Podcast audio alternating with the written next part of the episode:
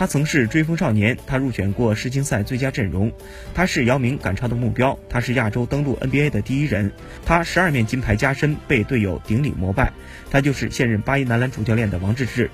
王治郅一九七七年出生于北京，他的父母是篮球名宿王维军和任焕珍。从小，王治郅就展现出了出众的篮球天赋，并且在父亲的雕琢下练就了非常扎实的基本功。姚明退役后，王治郅开始承担起国家队进攻的重任。尤其值得一提的是，2010年广州亚运会，王治郅带领中国男篮在决赛击败老对手韩国队，拿到亚运会冠军。颁奖仪式过后，队友们将自己的金牌全部挂在了王治郅的脖子上，顶礼膜拜。这一幕成为了中国篮球历史上的经典。